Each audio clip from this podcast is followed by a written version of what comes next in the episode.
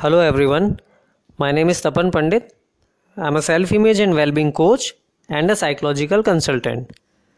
I help people to develop coping mechanisms to face existing challenges, to get rid of negative emotions, to understand the concept of self and to develop strong and positive self-image. Today I am here to share my views on mental health during present times. आज के समय में जो mental health का challenge हमारे सामने है वो क्यों है और इसको बेहतर करने के लिए, मेंटल हेल्थ को मेंटेन करने के लिए हम क्या कर सकते हैं, इस बारे में मैं अपने पॉइंट ऑफ व्यूज़ आपसे शेयर करना चाहता हूं और एक साइकोलॉजिकल पर्सपेक्टिव आप तक पहुंचाना चाहता हूं। उम्मीद है आपको इसमें से कुछ काम की इन्फॉर्मेशन ज़रूर मिलेगी। तो मैं अपनी बात शुरू करता हूँ। अभी जितनी पॉपुलेशन है हमारी उसको हम तीन कैटेगरीज़ में डिवाइड कर सकते हैं। पहली कैटेगरी उन लोगों की है जिन्हें काम के लिए बाहर जाना है। Hello everyone, my name is Tapan Pandit. I am a self-image and well-being coach and a psychological consultant. I help people to get rid of negative emotions, to develop coping mechanism to face existing challenges, to understand the concept of self, and to develop a strong and positive self-image. Today I am here in front of you to share my views on mental health during present times. अभी इस महामारी के कारण हमारे आसपास में एक डर, चिंता, बेचैनी, घबराहट, तनाव का माहौल बन गया है जिससे कि मेंटल हेल्थ काफ़ी अफेक्ट हो रही है। फिजिकल चैलेंज तो हमारे सामने है ही, पर एक मेंटल हेल्थ का भी बड़ा चैलेंज सामने आया हुआ है। तो मैं आज अपने पॉइंट ऑफ व्यूज़ आपसे शेयर करना चाहता हूं और कुछ साइकोलॉजिकल पर्सपेक्टिव आपको देना चाहता हूं कि वन, ये मेंटल हेल्थ चैलेंज क्यों है या मेंटल हेल्थ क्यों डिटोरिएट हो रही है, क्या गलती कर रहे हैं हम, और सेकेंड, हमें क्या करना चाहिए। तो मैं अपनी बातचीत शुरू करता हूँ। अभी जो पॉपुलेशन है हमारी उसको हम थ्री कैटेगरीज में डिवाइड कर सकते हैं। पहली कैटेगरी उन लोगों की जिन्हें अपनी ड्यूटीज़ फुलफिल करने के लिए घर से बाहर जाना पड़ रहा है। सेकंड कैटेगरी वो लोग जिन्हें हॉस्पिटल रिलेटेड रिक्वायरमेंट्स के लिए बाहर जाना पड़ रहा है। थर्ड कैटेगरी उन लोगों की है जिन्हें बाहर जाने की बहुत ज़रूरत नहीं है, वो घर में ही हैं, सेफ़ हैं, हेल्दी हैं। और ये थर्ड कैटेगरी जो है ये मेजॉरिटी ऑफ पॉपुलेशन है इस समय।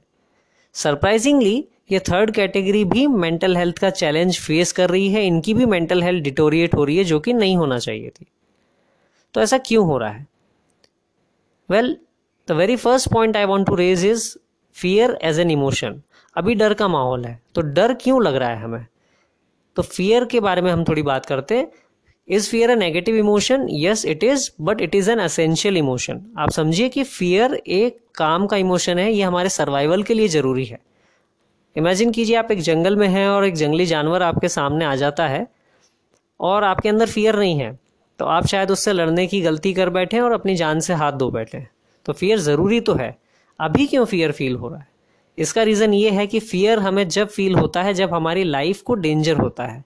और अभी जितनी इन्फॉर्मेशन हमारे आसपास आ रही है उससे हमारे ब्रेन को कंटिन्यूस ये सिग्नल जा रहा है कि the life is in danger, that is why we are feeling fearful.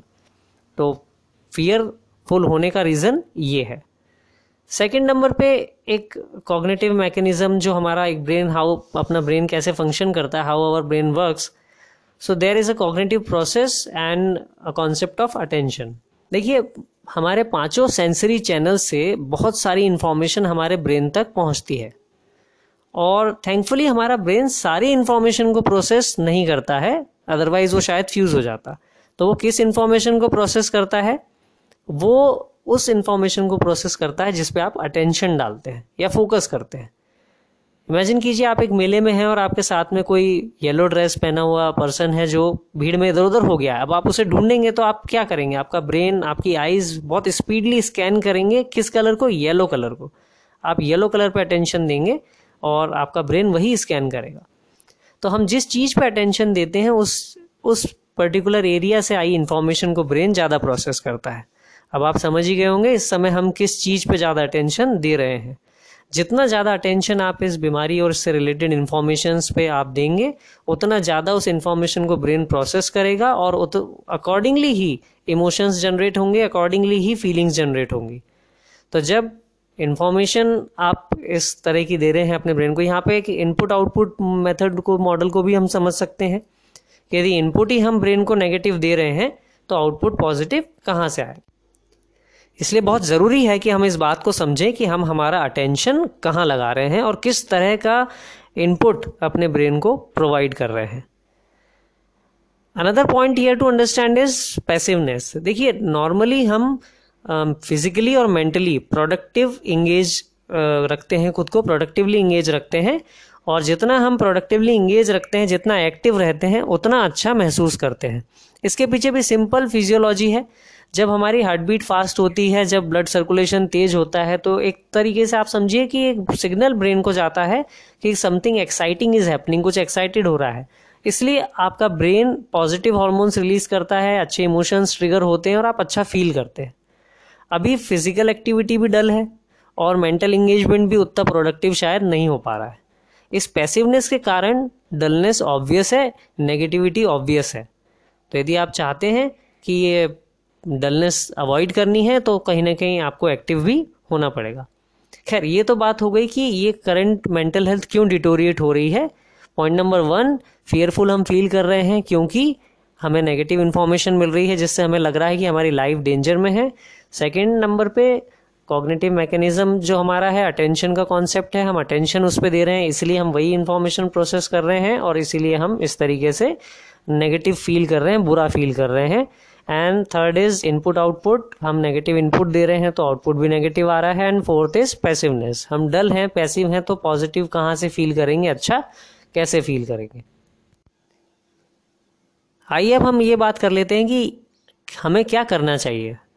तो very first thing is cut down the information. देखिए, जितनी इन्फॉर्मेशन आपके पास आ रही है, बहुत ज़्यादा इन्फॉर्मेशन आ रही है, एक्सेस आ रही है, इन्फॉर्मेशन ओवरलोड है, तो इस इन्फॉर्मेशन ओवरलोड को हटाइए, इन्फॉर्मेशन चैनल्स को कट डाउन कीजिए, सोशल मीडिया, न्यूज़ मीडिया, जितना कट डाउन कर सकते हैं अभी कीजिए, क्योंकि जितनी ज़्यादा इन्फॉर्मेशन उतनी ज़्यादा परेशानी।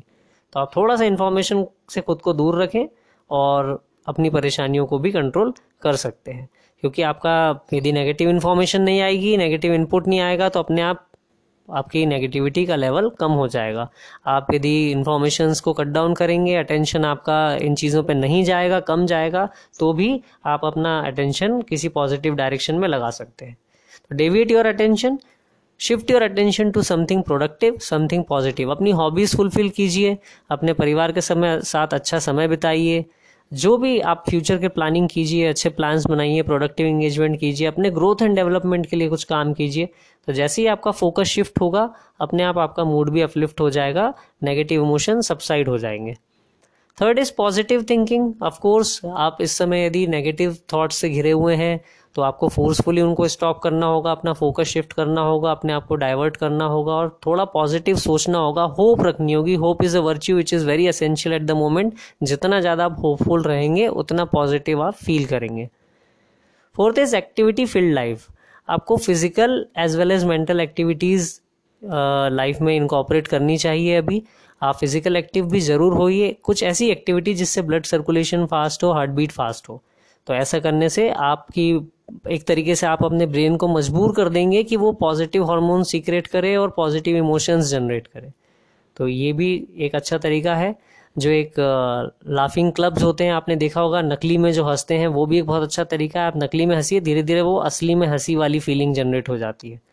तो ये कुछ तरीके हैं जिससे आप अपना मूड अपलिफ्ट रख सकते हैं। लास्ट जो पॉइंट है जो मुझे बहुत इंपॉर्टेंट लगता है और जो मैं खास तौर पे शेयर करना चाहता हूँ, वो एक थ्योरी है, that is theory of collective conscious.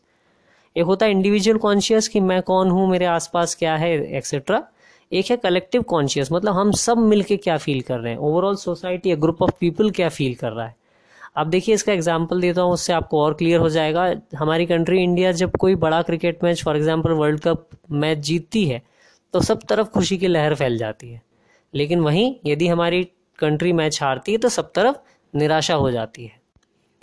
ऐसे ही फेस्टिव सीज़न के टाइम पे आप देखिए कि हर तरफ एक पॉजिटिव एनर्जी उस समय महसूस होती है, हर कोई खुश दिखता है। ऐसा क्यों होता है? सो एनवायरनमेंट में पॉजिटिविटी क्यों महसूस होती है? क्योंकि इंडिविजुअल लेवल पे पॉजिटिविटी है, इंडिविजुअली हर इंसान खुश है, एक्साइटेड है, मोटिवेटेड है।